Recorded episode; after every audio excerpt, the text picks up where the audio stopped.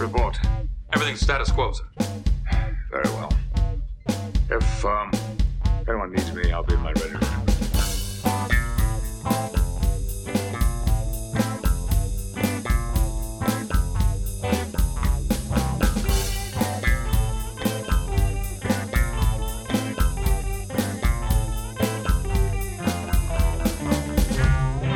Welcome to The Readier Room, the only and longest-running Star Trek The Next Generation rewatch podcast. Every week of the calendar year, we're bringing you an episode of Star Trek The Next Generation and all the behind-the-scenes stories that came together to make it happen and make it the magical endeavor that we all know and love to this very day. My name is Mitchell Mel, Chief Consultant of Services at Paramount. With me is my partner, Brandon Hobbs. Brandon, how are we doing today? Doing great, Mitch, because we finally have an episode that we can honestly say I think, is actually worth talking about. Yes. By far, I'm going to throw it all out in the beginning, by far the best episode we've ever covered. And It's not even particularly close. And it's rare, too, because, you know, usually we spend about an hour of each episode talking about things that aren't Star Trek. Right.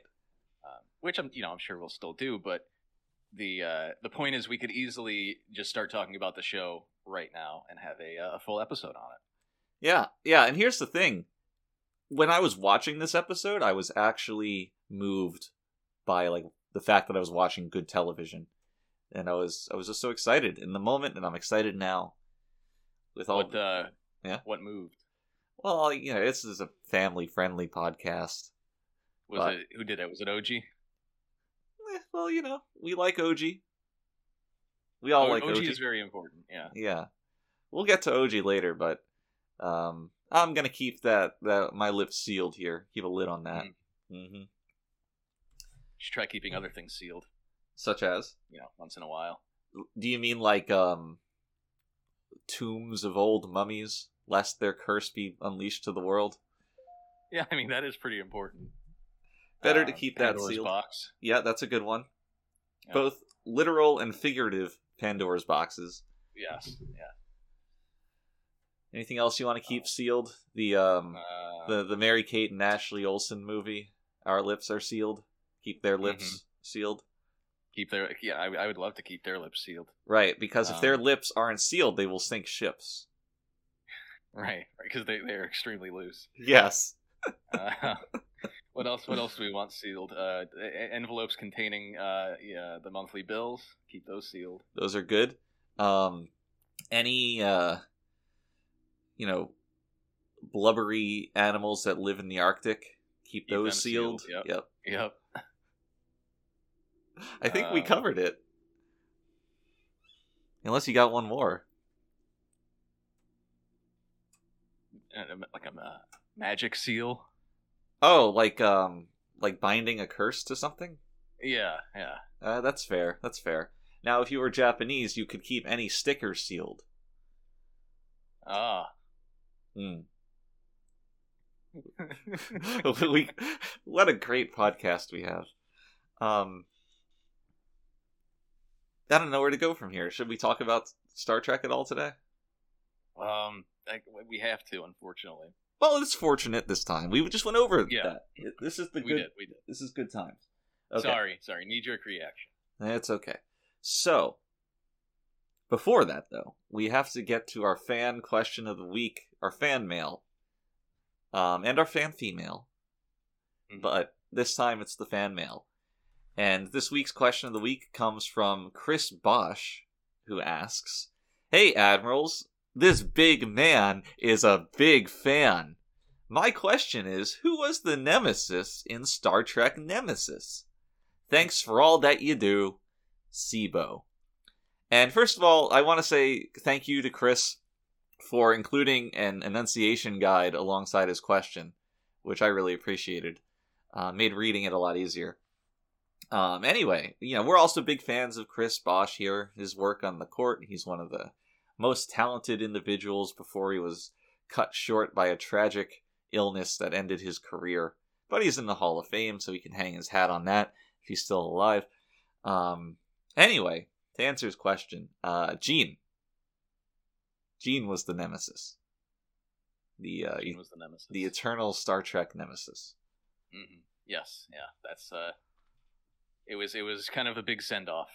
Yeah, for everyone really, but mostly for Gene. Yeah, you ever hear that CeeLo Green song? You ever hear that CUP song? You ever hear that ICUP song? You ever hear that ICP song? About magnets? About magnets. Yeah. I didn't know celebrities watched The Readier Room. No, most of them do. You know, we've spread the word out in our circles, and based on my polling, I would say a conservative 53% of celebrities watch The Readier Room, or listen to it. Oh. Wow. No wonder we're making the big bucks these days. Well, I mean, when you can afford the the $500 Patreon tier like it's nothing. Right. Yeah. So, you know, Sibo here, I'm sure he's passed it along to his former teammates. I know that LeBron has been interested. He's heard an episode or two.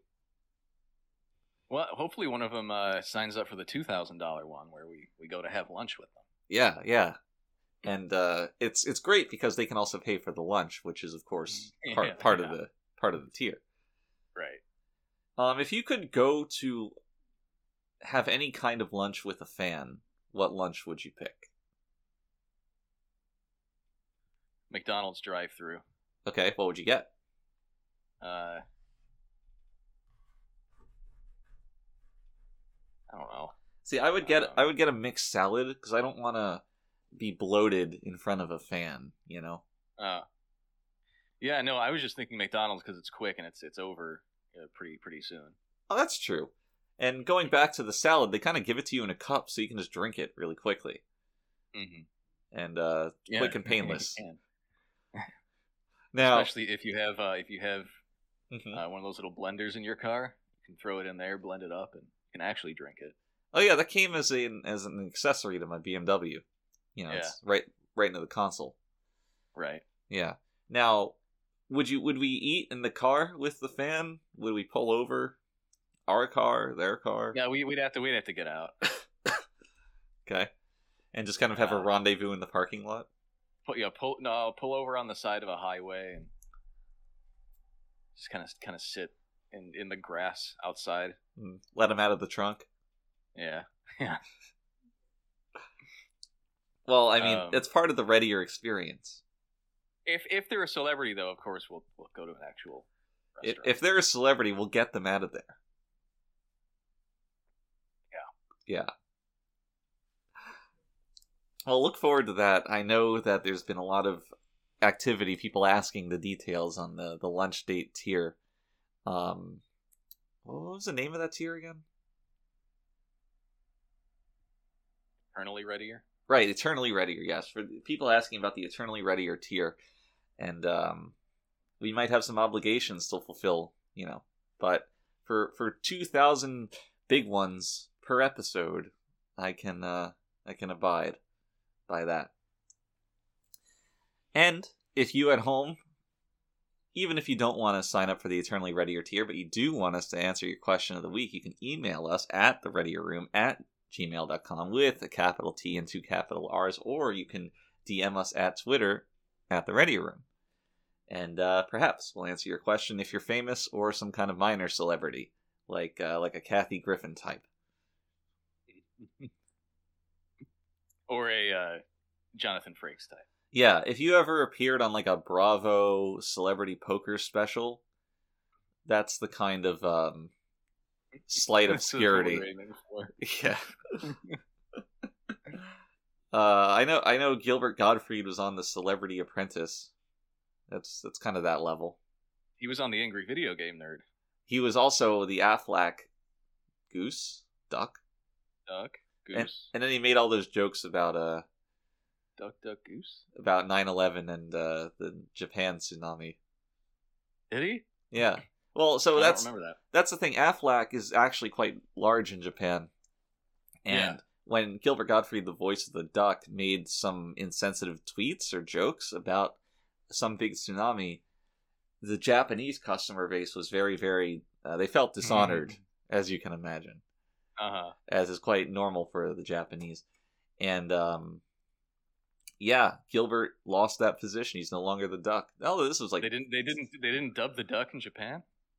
No, it was they didn't. They I mean, all he says is Aflac. It's still the name of the company. Yeah, but you know, you would think you'd want him to say Aflac. Yeah, I guess they wouldn't understand if he didn't actually say it like that. Exactly, because if you say any kind of foreign word, regardless of how simple it is, with a normal accent, the Japanese just stare at you as if like your nose fell off or something. I know in my heart of hearts that this is a society-wide agreed upon prank. It's gotta be. There's no other reason for it. No. But yeah, it could be a one syllable word, and they would still give you grief for it. Pen. Hmm? Pen. Well, pen's different. I guess technically, pen is two syllables in Japanese. Well, it's two mora. Oh, is that what they call them? Yeah, they call them mora. Well, that's a mora, I guess. That's.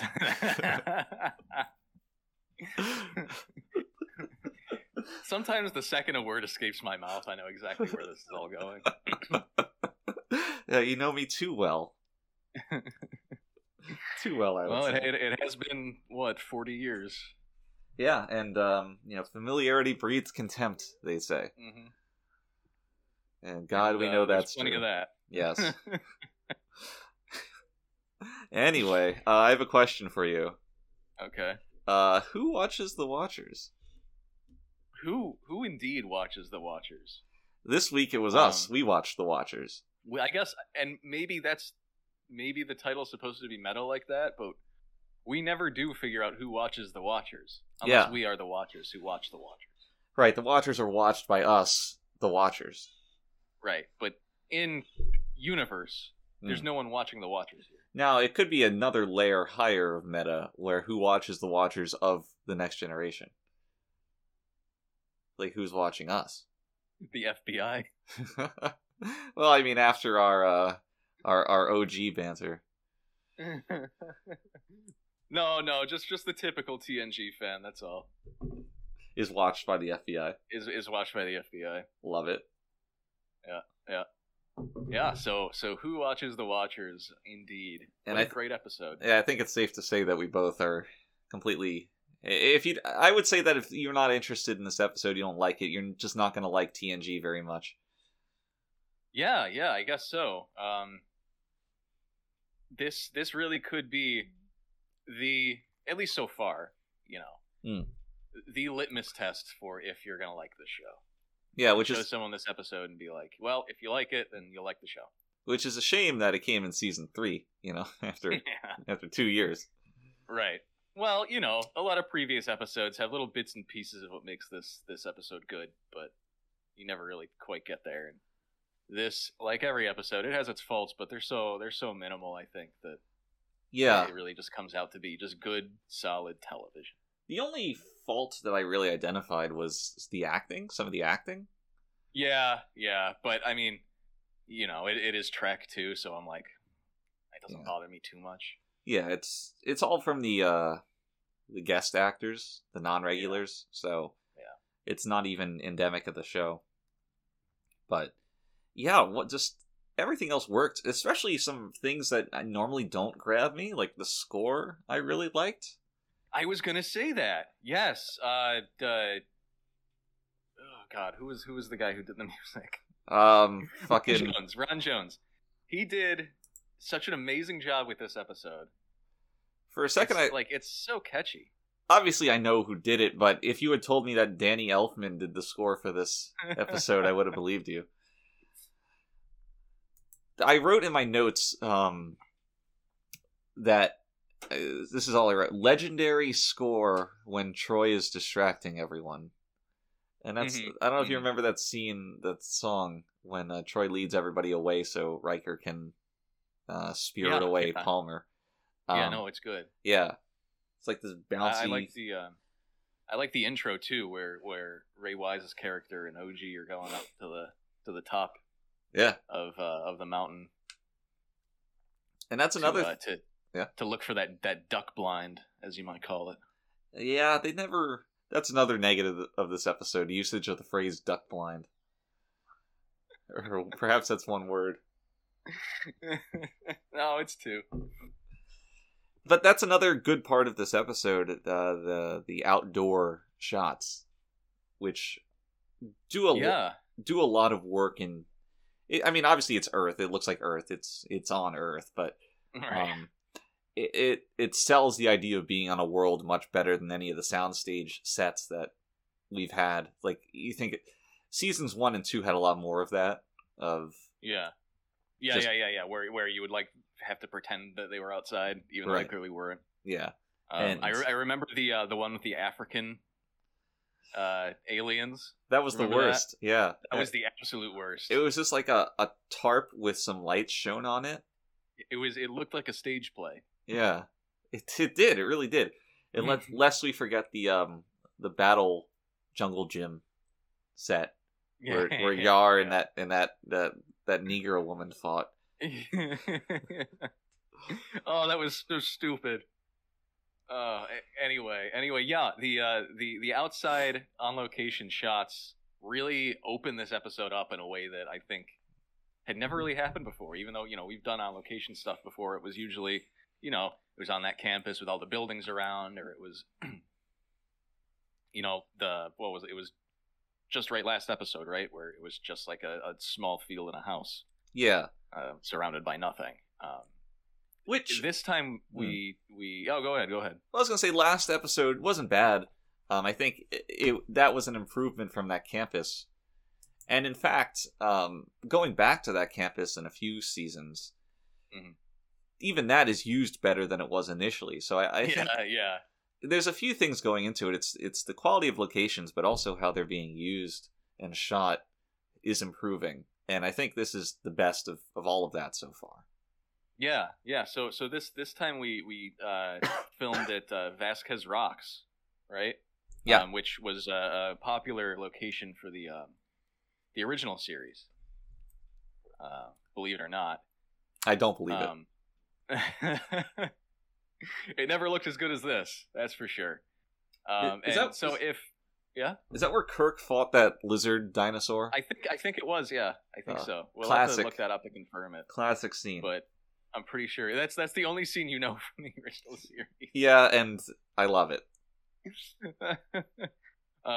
This time, I think if I remember right, it never got below. We were out there for 2 days. It never got below 100 degrees. And Rob, who was directing this episode, he had this thing in his mind that if any of the actors or the crew used deodorant or perfume, they wouldn't really get into the right mindset, right? Because the Mintakans wouldn't have that. They wouldn't, right? So, you know, if you're disguising yourself as a Mintakan, you're gonna want to smell a little bit. But man, imagine the smell. Mm. Imagine it. The one good thing about all of this is that Brent and I and a couple of the other usual crowd, like Ensign Youngblood and Chip, the first assistant director there, we would take turns just slowly walking past Marina and just deeply inhaling her musk. It almost got you high, you know. We've all been there. Yeah. And so we made a few passes each, and she eventually found out what we were doing, and then after that, you know, we didn't need to hide it anymore, which was, you know, also nice. But it was a grueling process, this whole on location shooting. Yeah, and people don't know a lot about this. People who don't work in the industry, like us, right, industry insiders, where if you're shooting outside, that means, you know, arriving very early and in a mad rush to make use of every minute of daylight that you have. And it's stressful, it's hard, it's hot, you're exposed to the elements, you're kind of in the last shot, we got a little bit of this for the winds coming in, and it's not ideal. And and that's the thing, it's never ideal, ever. Right. And I think we've all watched like an indie film here and there where they'll have a scene on location and the sun's just slowly setting as they cut between, you know, frames or whatever. Mm. And it's so obvious. The change of shadows, the change of the sun's position just can ruin entire shots, entire scenes. Yeah. And obviously big budget productions have the funding to come back another day. But like you said, these indie ones, anything that's not big budget, they're just kind of at the mercy of it all. Yeah, for sure. And, you know, to a degree, we kind of were as well. But it all paid off. It looks nice. It does. I'm happy we put in that effort to do it. Yeah. How do you feel about the... so I want to talk about just the Mintakans in general for a little bit here. They are proto-Vulcans. Yes. Which is kind of ridiculous. I think we're starting to see some kind of race essentialism thing here going on, because the proto-Vulcans are genetically logical and rational, while the regular Vulcans are also genetically logical and rational. Now, despite having split off from a common ancestor, they both exhibit the same temperaments. Well, first of all, how did they split off from a common ancestor on different planets entirely? Was that a spacefaring ancestor that had amnesia? But in reality, this is just not worth thinking about, because the Mintakans in this design were like a last minute kind of thing. Originally, the Mintakans were conceived as this kind of race of owl people. They looked like owls, anthropomorphic, of course, yeah. But you know, we did some demos of the makeup and the prosthetics that were needed, and getting all of those actors in that, getting all that equipment out on location, it was just too expensive, too much time, and ultimately we decided to go with the Vulcan-ish makeup that we already had well perfected. We had to change the original title of the episode, which originally was Who Watches the Watchers, right. And it was an easy fix, I think. It was easier to fix the title than to come up with a plan B for the makeup. Sure. Well, I mean, that sort of makes the title make a little more sense now that we know the context here. We were just complaining about how it doesn't really... Oh, yeah, I should have mentioned that. Right. Well, that makes a lot of sense. Huh.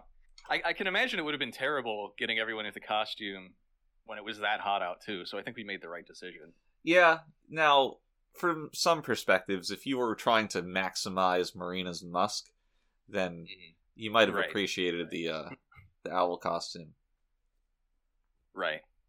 That is true. Well, it was good as it was. It was. And I think that the Mintakans do a good job of looking like Vulcans, but also like primitive in the facial features they were given. Yeah, they kind of have like that brow going on.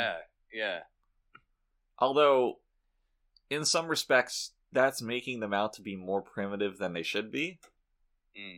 Because they're not cave dwellers. They have technology. They don't even have superstition anymore. Well, that's the plot of the episode, but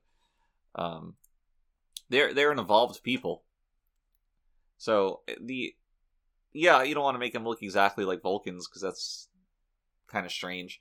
But the desire to make them more primitive in that way is it's a bit logically silly, It's maybe. It's like, oh, they don't have space technology yet. They must be retarded. They must look retarded.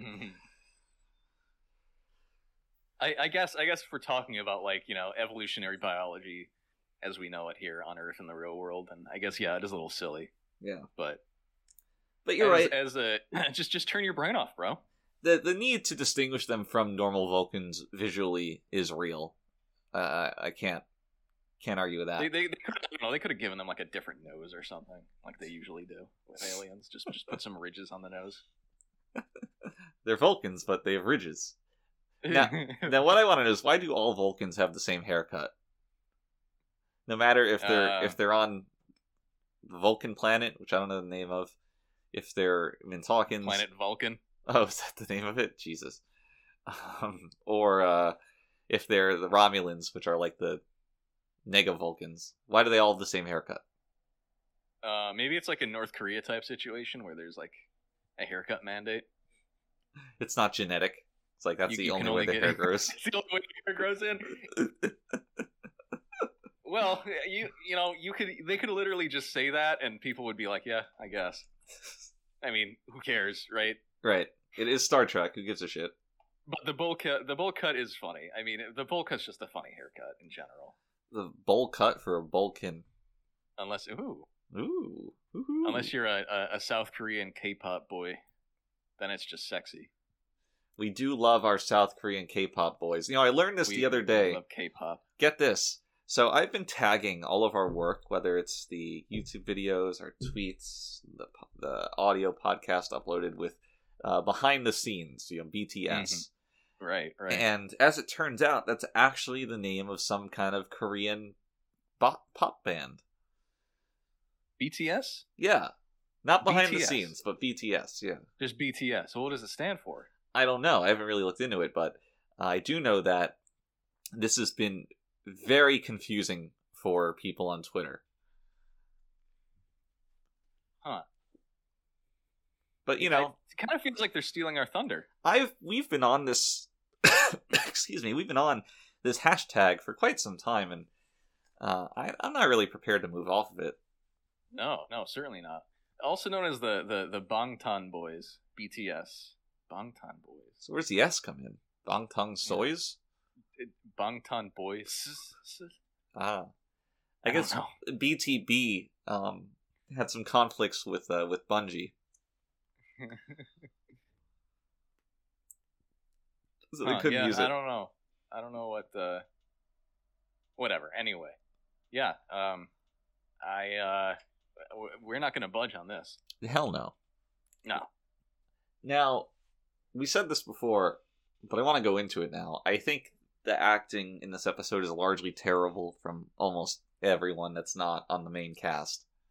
Yeah. Wait, can I just say one point before we move too far away from it? Sure. At the very beginning of the episode. Sure. Whenever Troy wears, you know, the outfit she was wearing on the bridge at the beginning of the episode. Mm-hmm. You can always just kind of see, like, exactly where her womb begins. Her womb begins, yeah. You can always kind of just, like, see, like, it's just the shape of... All right, hold on, let me Google this. Where does Marina Sirtis' womb begin?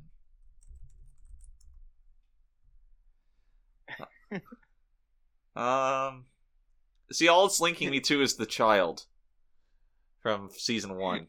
Oh, is it linking you to our pregnant Troy shirts? Let me go to images. Yeah, they're there.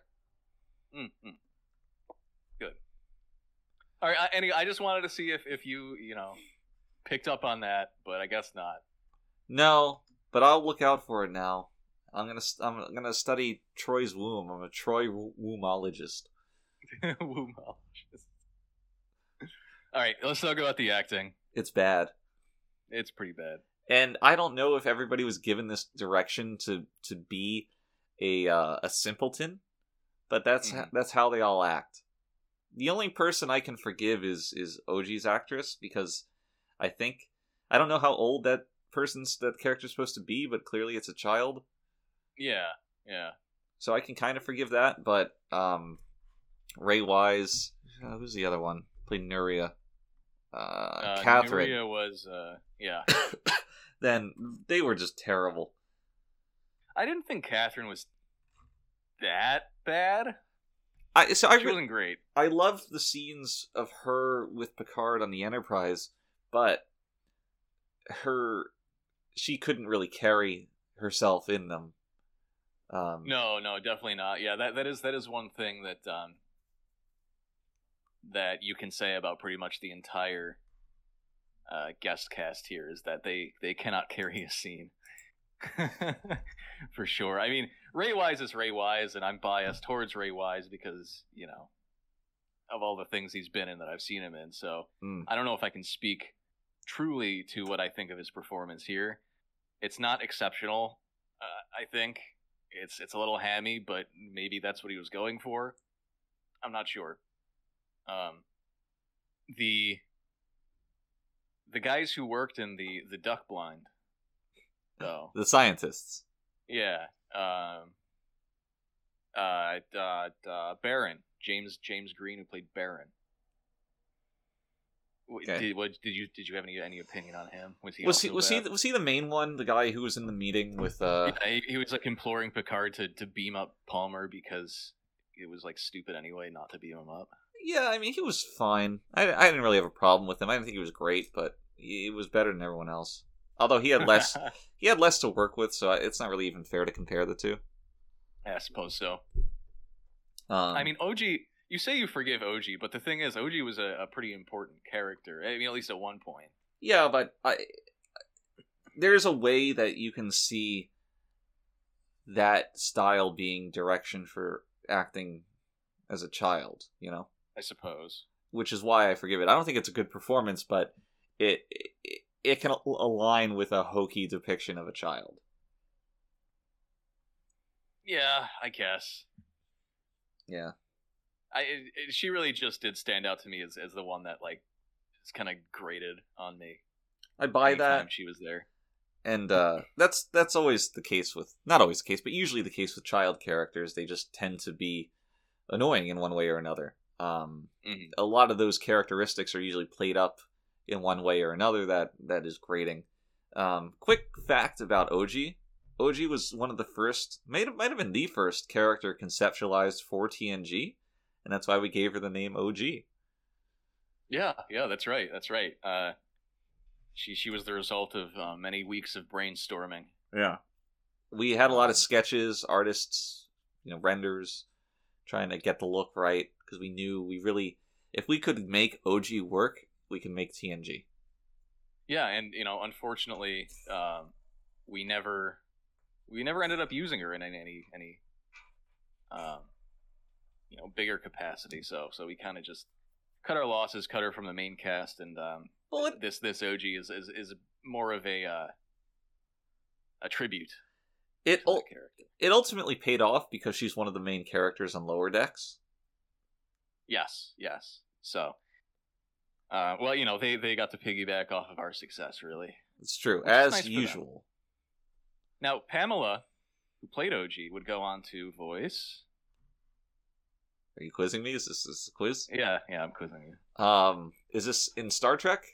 No. Okay, then I will say... Popular animated series. A main character of a popular animated series. One of the My Little Ponies. No. Damn. Okay, what? Bobby Hill. Really? Yeah.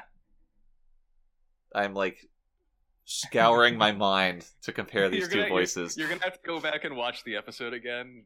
Once you do, you'll hear it. Now, the thing is, she always calls Ray Wise father and not dad. Come on, dad. I just want to measure the sun. Worst Bobby Hill ever, but, whatever. I haven't seen King of the Hill in quite some time. Yeah, it's been a minute. Well, that's... I want to contain all that negativity here in this cast section because it's kind of just going to go up from that, Yeah.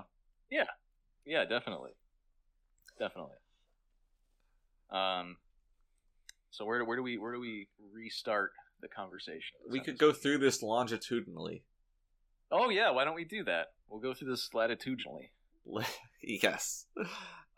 Which means naturally that we would start in the scene where Ray Wise is unconscious aboard the Enterprise, and he wakes up and sees Picard with a bunch of shit smeared on the camera. And I can confirm that that's what that was.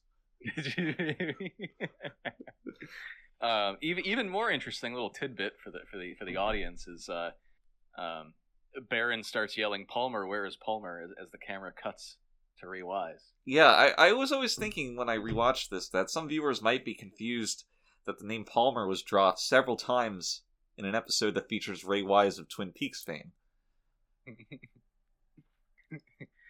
Just to confirm, it is a foreshadowing of his much better performance and role that would come to TV in the next year. We like Twin Peaks here. We're big fans. Definitely a better show than Star Trek. Yeah, it's like, what is it? Hey, Roxanne, get me that coffee. Boy, I sure love coffee. Oh, look, there's the tall man. Is that a heckin' cherry pie? Oh, he's pale and he's speaking backwards. Look at the little funny midge. He's a little midge. What if we decorated this room with the one curtain that we have? Hey, it ended up working really well, though. I like Twin Peaks. I'm a big fan of the most recent season, though, where it's like the special effects are just so bad. Mm. Like there's the scene where Laura Palmer? What was her mom's name? Mrs. Palmer. Whatever. She's sitting there, and just like a hole just appears in her face. It's like one frame, and like a hole appears in her face or whatever. And it her face like crumples up like a piece of paper from like Angela Anaconda or something. And she's fucking hilarious. And needless to say, there were plenty of people watching it that were very offended by how bad the special effects were, which was even more funny. All right, I got to ask you a question. Are you ready to, live on the Readier Room, reveal who killed Laura Palmer? No, we know that, though. What was it, Bob? Yeah. Oh. Well, that's not Bob. Exciting. He's just some guy. He's just some dude. Some Indian guy. Wasn't even supposed to be on the cast. Right, and then he was, because they didn't know how to frame a shot.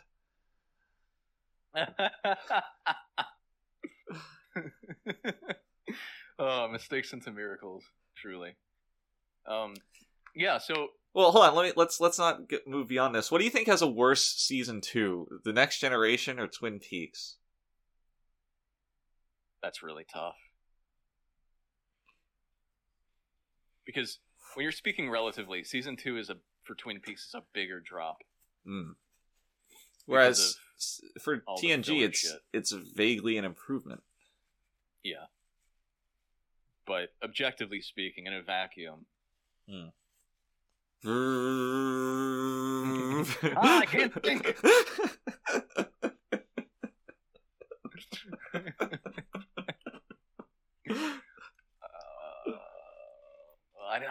I don't know if I can choose. Maybe Star Trek is better. I think I might rather watch Star Trek season 2. Wow, that's I have to revoke your Lynch card. Because, well, you see, fuck, Lynch left during season 2. Oh my god, that must be why it's so bad. That's why it's bad. Now, is it necessary to watch that to watch season 3 and Firewalk with Me?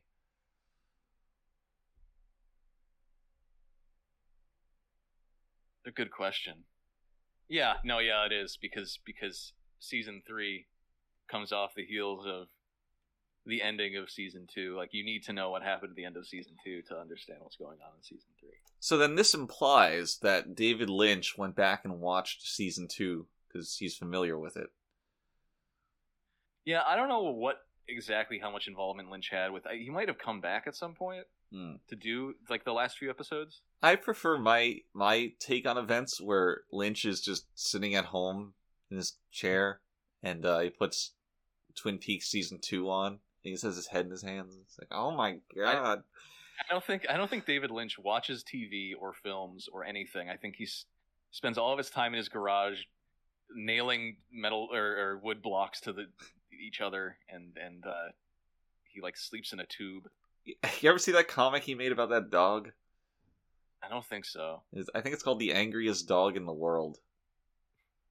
And every comic has the same art with different text.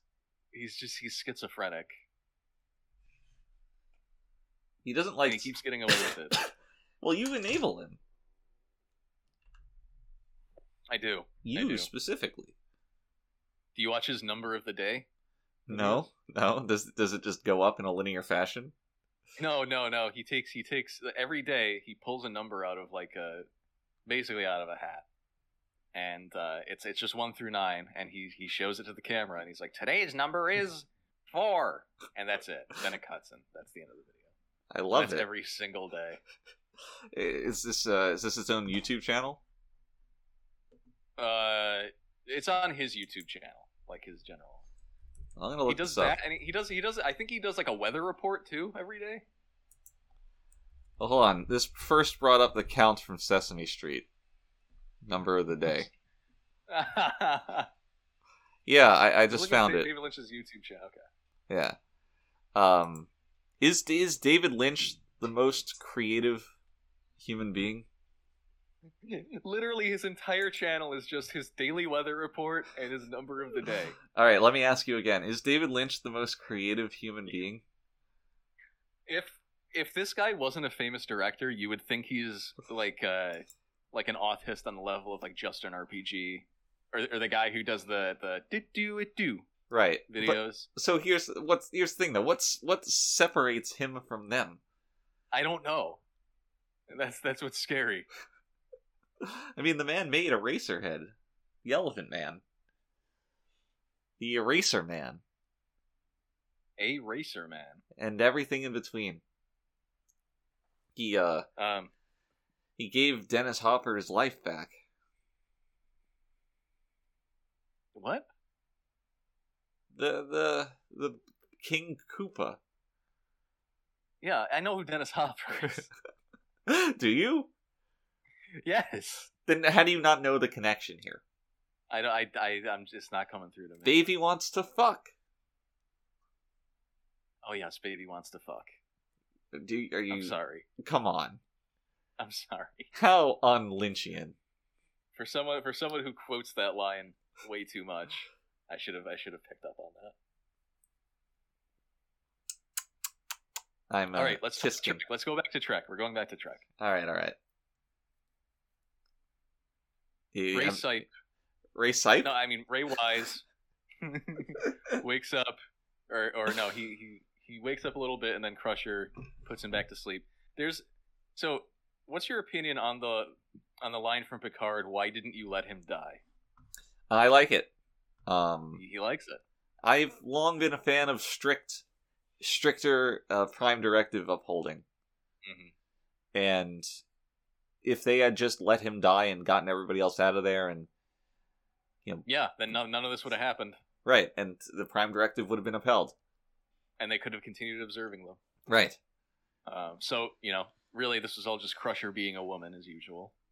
I think that's most of the Prime Directive problems. Yeah, I think it is too. We can't just let him die. That's literally what the Prime Directive is for. Just letting them die. It's not. Things happen. No, let them be happy and don't interfere. It's just don't do anything. Then we have a little line about erasing short-term memory, which they kind of retcon here because Crusher's like, "Oh, I don't know if this will work exactly." Even though we did it perfectly before. Uh-huh. Yeah. Yeah. In Talkins, well, their brow is too thick.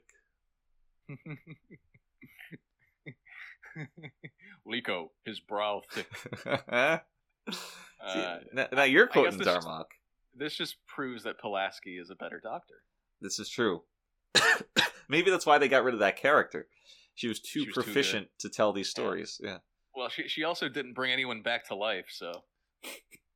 Well, that's the core conceit of this episode, isn't it? Oh, why do you can bring people back to life? Picard should have brought Crusher down to the planet so she could bring all those corpses back to life. Yeah, Picard's sitting there like, I don't have that power, and Crusher's just kind of like fidgeting, uneasily.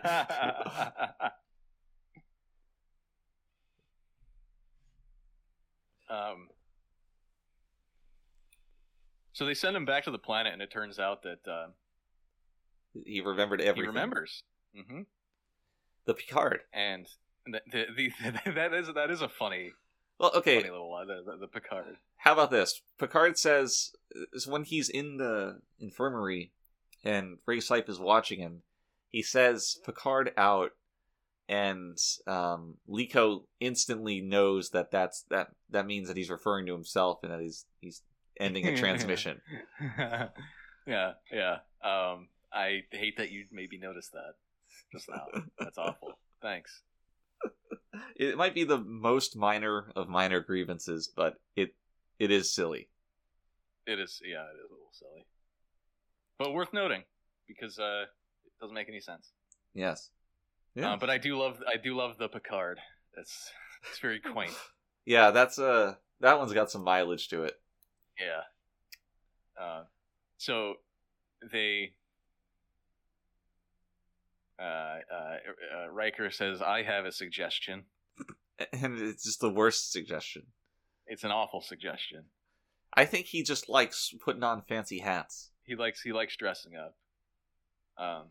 They dress them up as Mintak. Actually, I remember Frakes when the first time he got his makeup applied to be a Mintakan. It took like 2.5 hours, something like that, and he just loudly exclaimed that he was glad he quote has a face that people actually want to look at, because he could never do what Dorn did every episode, basically. Yeah, I remember Michael's in the room also getting his makeup at the time, and it was very awkward to be there. He was completely silent though, stoic even. Yes, yeah. That's how I would describe it. He took it well. Yeah, a true black, stoic in the face of adversity. Yes, yeah, that's right. Frakes would go on to have at least one episode per season of him putting on alien makeup and sneaking around alien planets. He would also go on to have a gig on Beyond Fact or Fiction. Whatever. Beyond Two Souls. Beyond the Pale. Now, when him and Troy go down to the planet, boundary. I don't know why they chose Troy, but yeah, why did they choose Troy? Maybe she could read minds and vaguely talk about how people were feeling, but that never comes up. It's just so she could have playful sex banter with Riker. That's right. Well, I mean, she is like one of the only women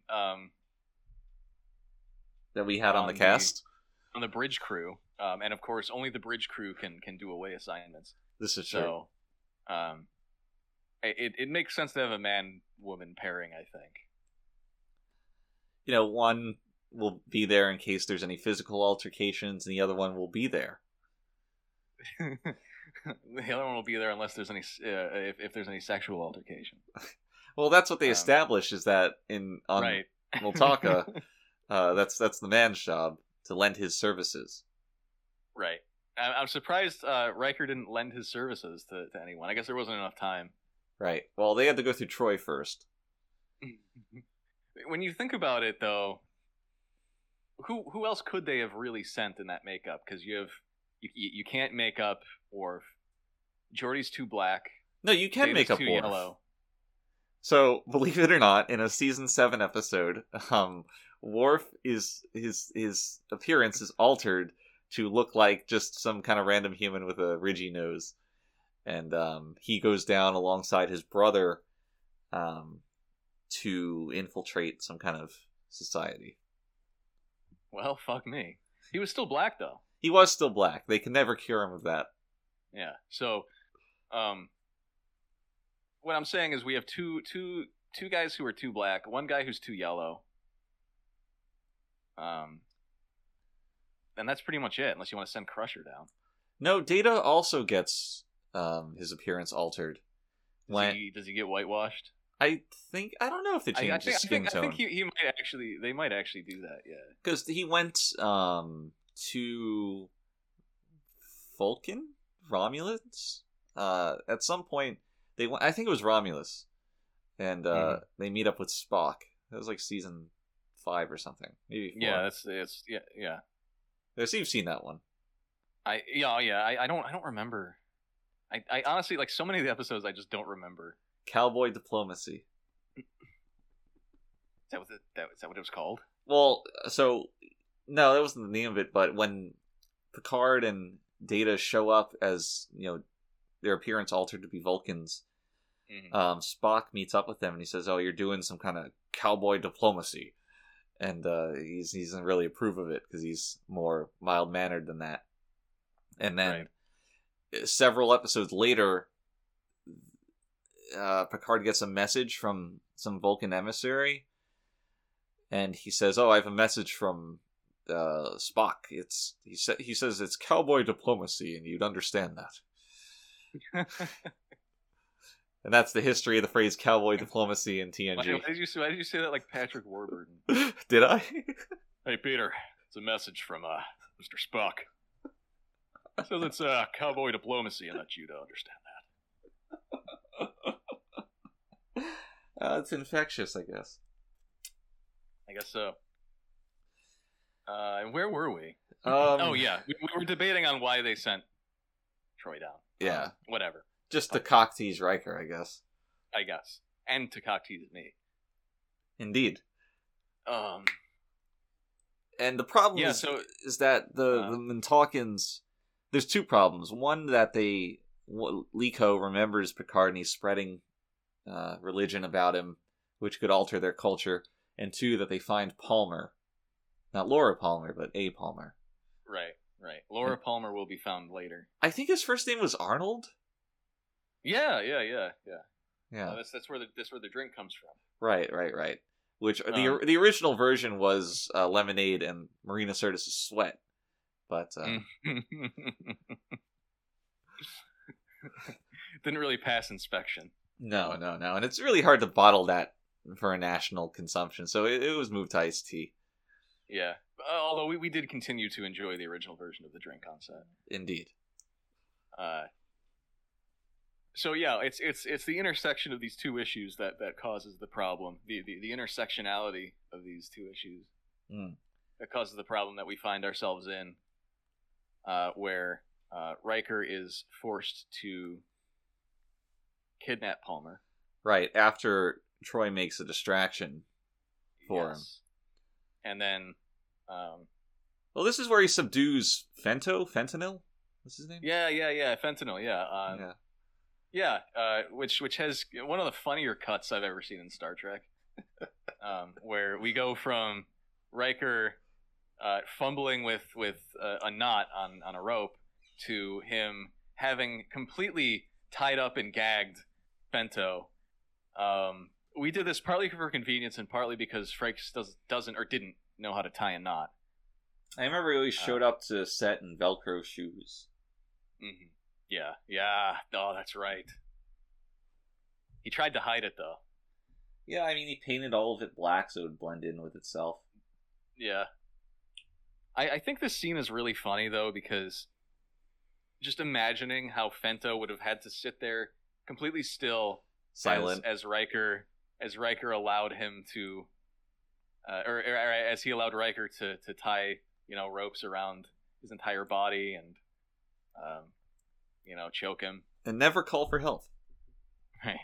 Which is, I can get that he's an older guy and Riker could overpower him.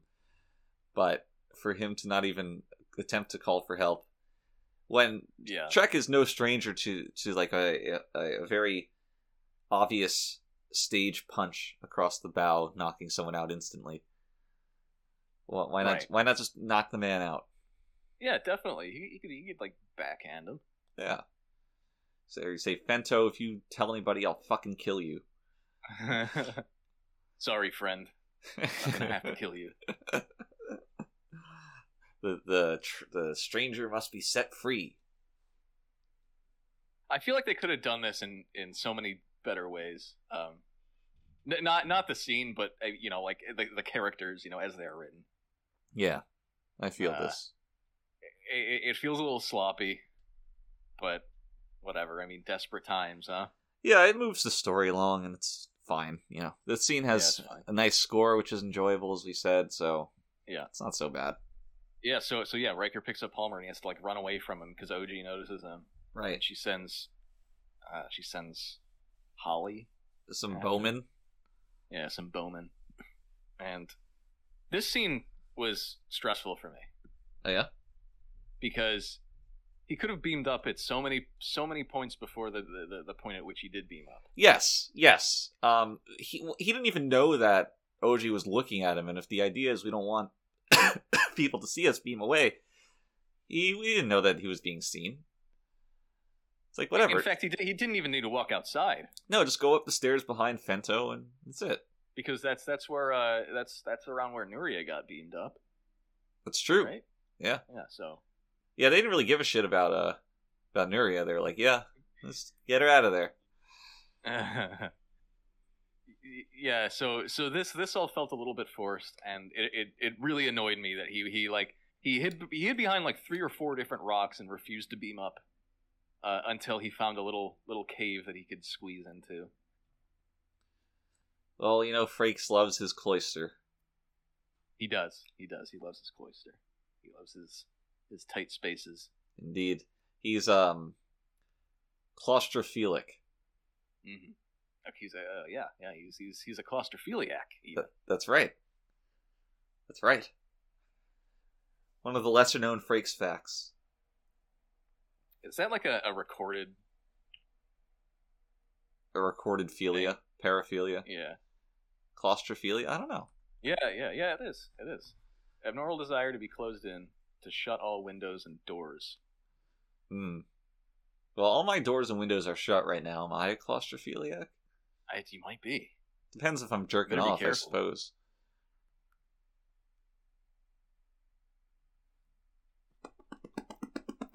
Hold on. I'm holding. Why am I holding? Never mind. I'm not gonna get it. I had a funny picture to send you. Ah. Well, the Ensigns would have loved it. Yeah. I'll get it. Okay, we'll put it in the show notes after.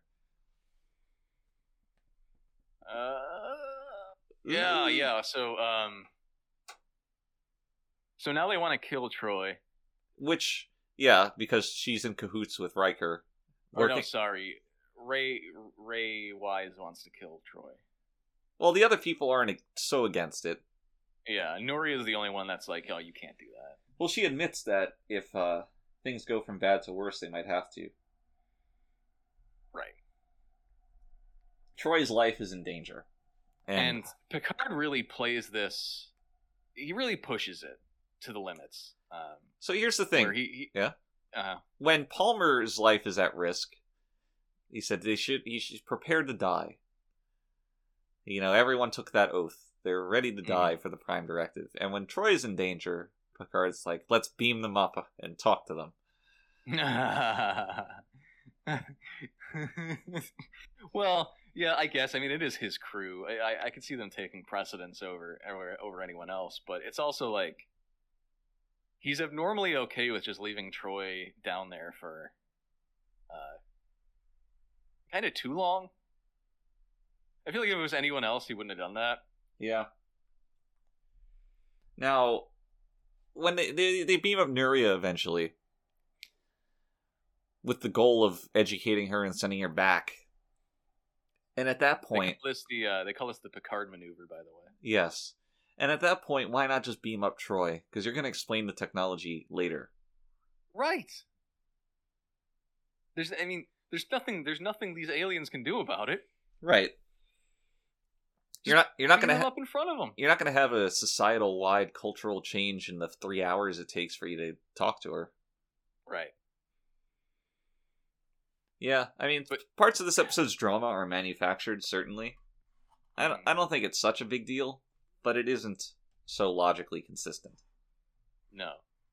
Which is odd for an episode about a logical race of aliens. Indeed. They have written a race more logical than themselves. Mm. They have.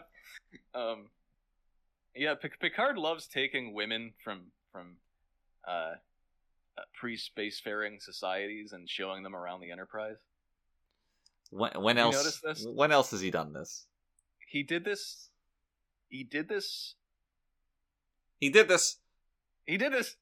When did he do it? No, he did it like, I don't know if it was season 1 or season 2, but he did it with a girl from...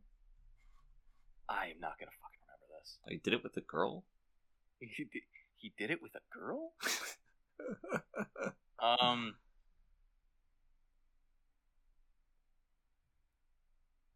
Injustice. Remember Justice? He takes the girl up because they're going to kill Wesley. Right. And he can't remember exactly what he did with her, but he shows her around and he shows her planet outside the window. I think the race Injustice was spacefaring. If they weren't, the Enterprise wouldn't have beamed down the crew. I don't think they were spacefaring. I don't know. Either way, he does it.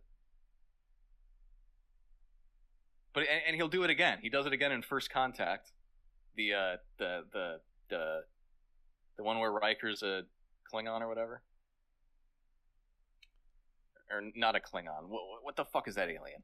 Oh, the one where Riker's in the hospital. Yeah, yeah, and then that alien tries to have sex with him. Yes, okay, he does do it there. Yeah, and then he does it again in the movie First Contact. Wow. I guess that is the Picard maneuver, you're right. Yeah. Alright, I concede that. Good looking out. Good looks. Good looks. Thank you. Thank you. Thank you. So, the scene with Nuria on the Enterprise is pretty good. Mm-hmm, mm-hmm. That conversation between her and Picard is well written, if not well acted, but it's still very engaging. Definitely. Yeah, that was probably one of my favorite parts of the episode. Agreed. And there's a little bit of... The tone isn't quite right when she asks him to revive dead people at the end of their conversation.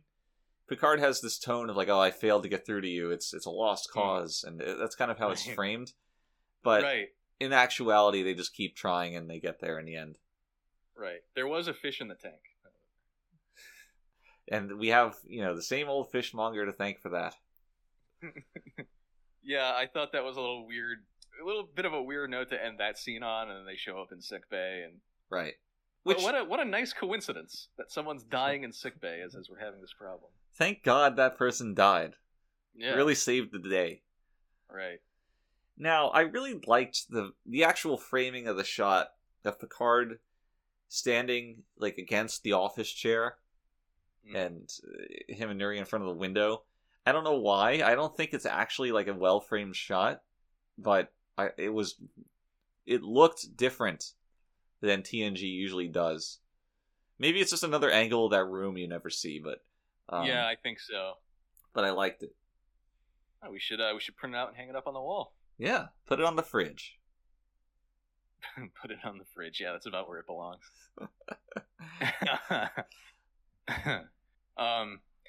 One thing I did want to mention is that when Troy and Riker are ascending the steps for the first time, once they beam down to the planet, they walk and they come across these steps that ascend and go into the building. Mm-hmm. Frakes walks up the stairs two at a time. He just can't operate in human society, this guy. He doesn't know how to sit in a chair. He doesn't know how to walk up steps. He doesn't know how to walk. We all know that kid who used to walk up steps two at a time. Yeah, and then they always thought they were really cool. The same kid who, when he got home, he would walk up stairs on all fours. The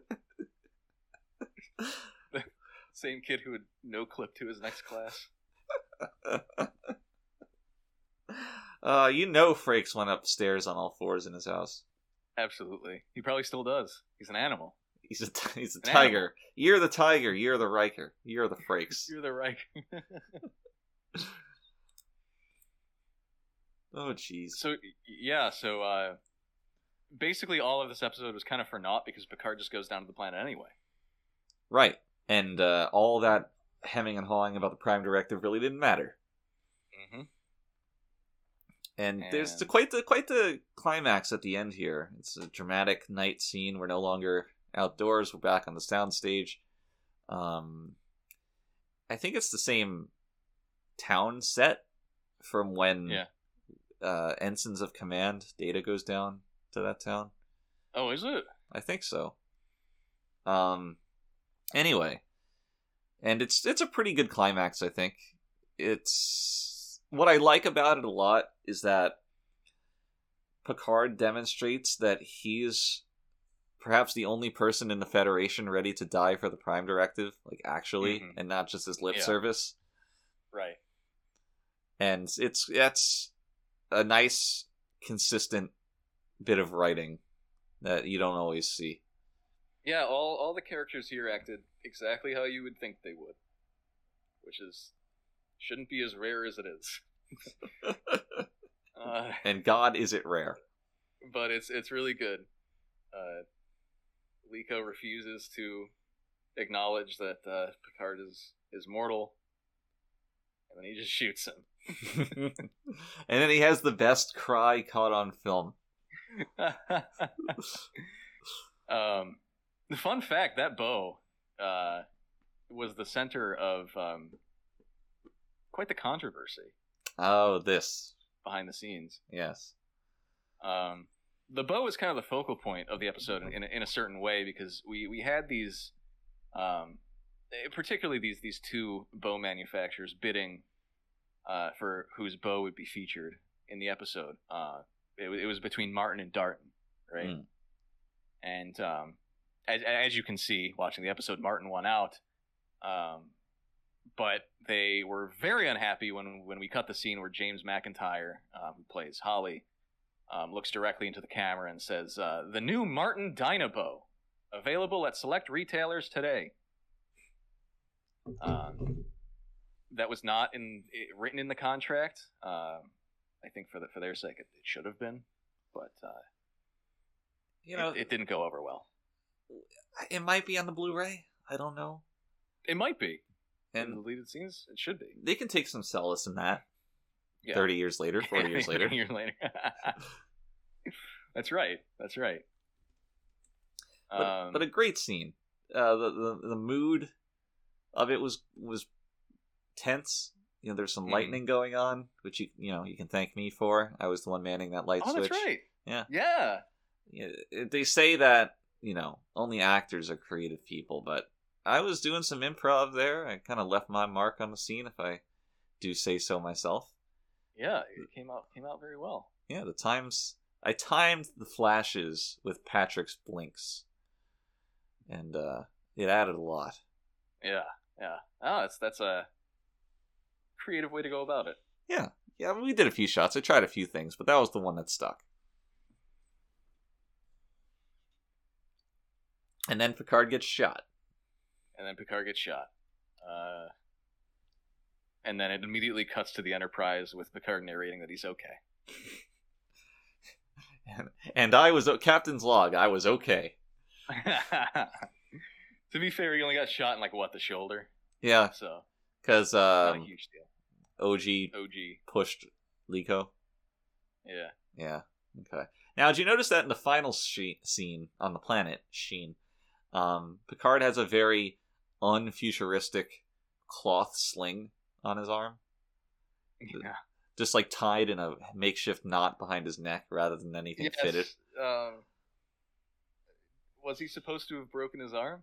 I don't know. He got shot in the shoulder and... ostensibly, that means that you need something there. Now, this is something they could just heal immediately, right?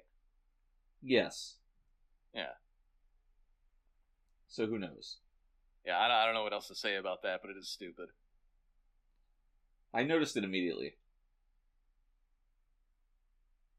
Somehow I didn't, but it is really dumb. And then the entire... civilization as we know it sits around Picard and everybody laughs.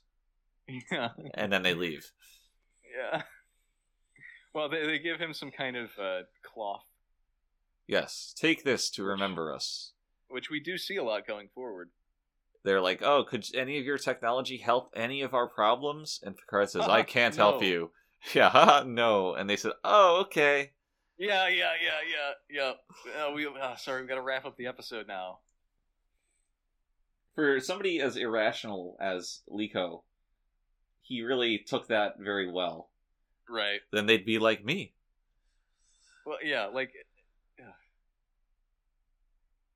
Not... Any of them I could see being like, well, you could at least, give us a little something, right? Yeah, pushing back at least once.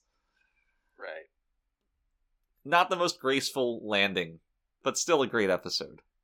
Definitely. Still the best episode so far, probably. Yeah, I maintain it's one of the best in the series. I don't know if where it'll rank when I finish rewatching this together with you, but it's up there. It's great, great television, great.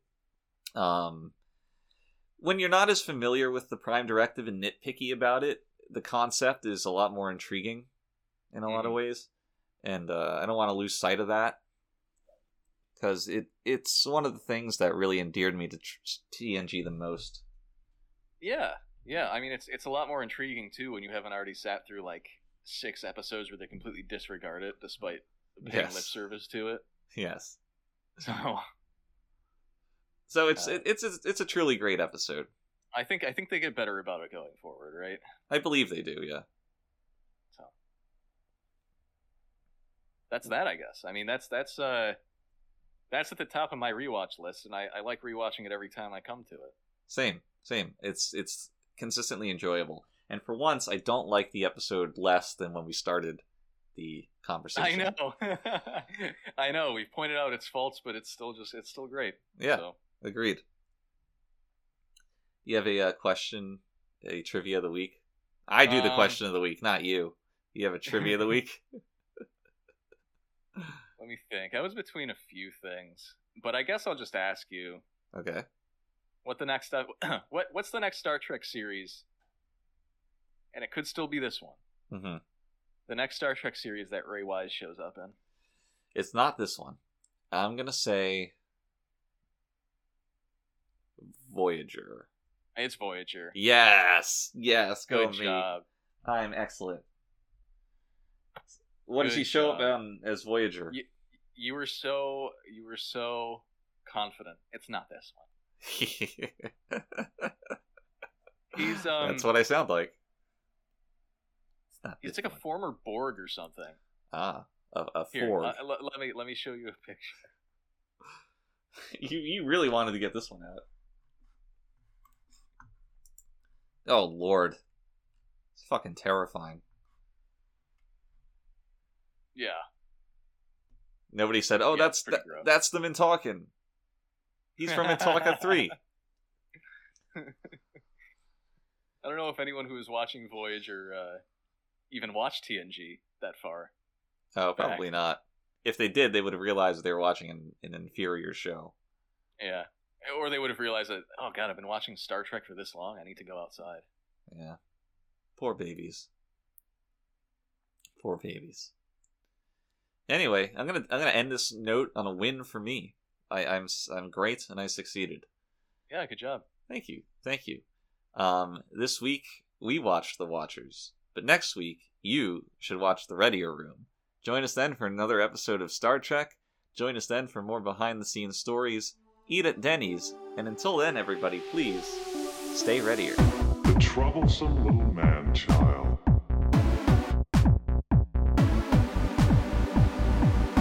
I stand before you defrocked, condemned to be a member of this lowest of species. Thank you, Ensign. Engage.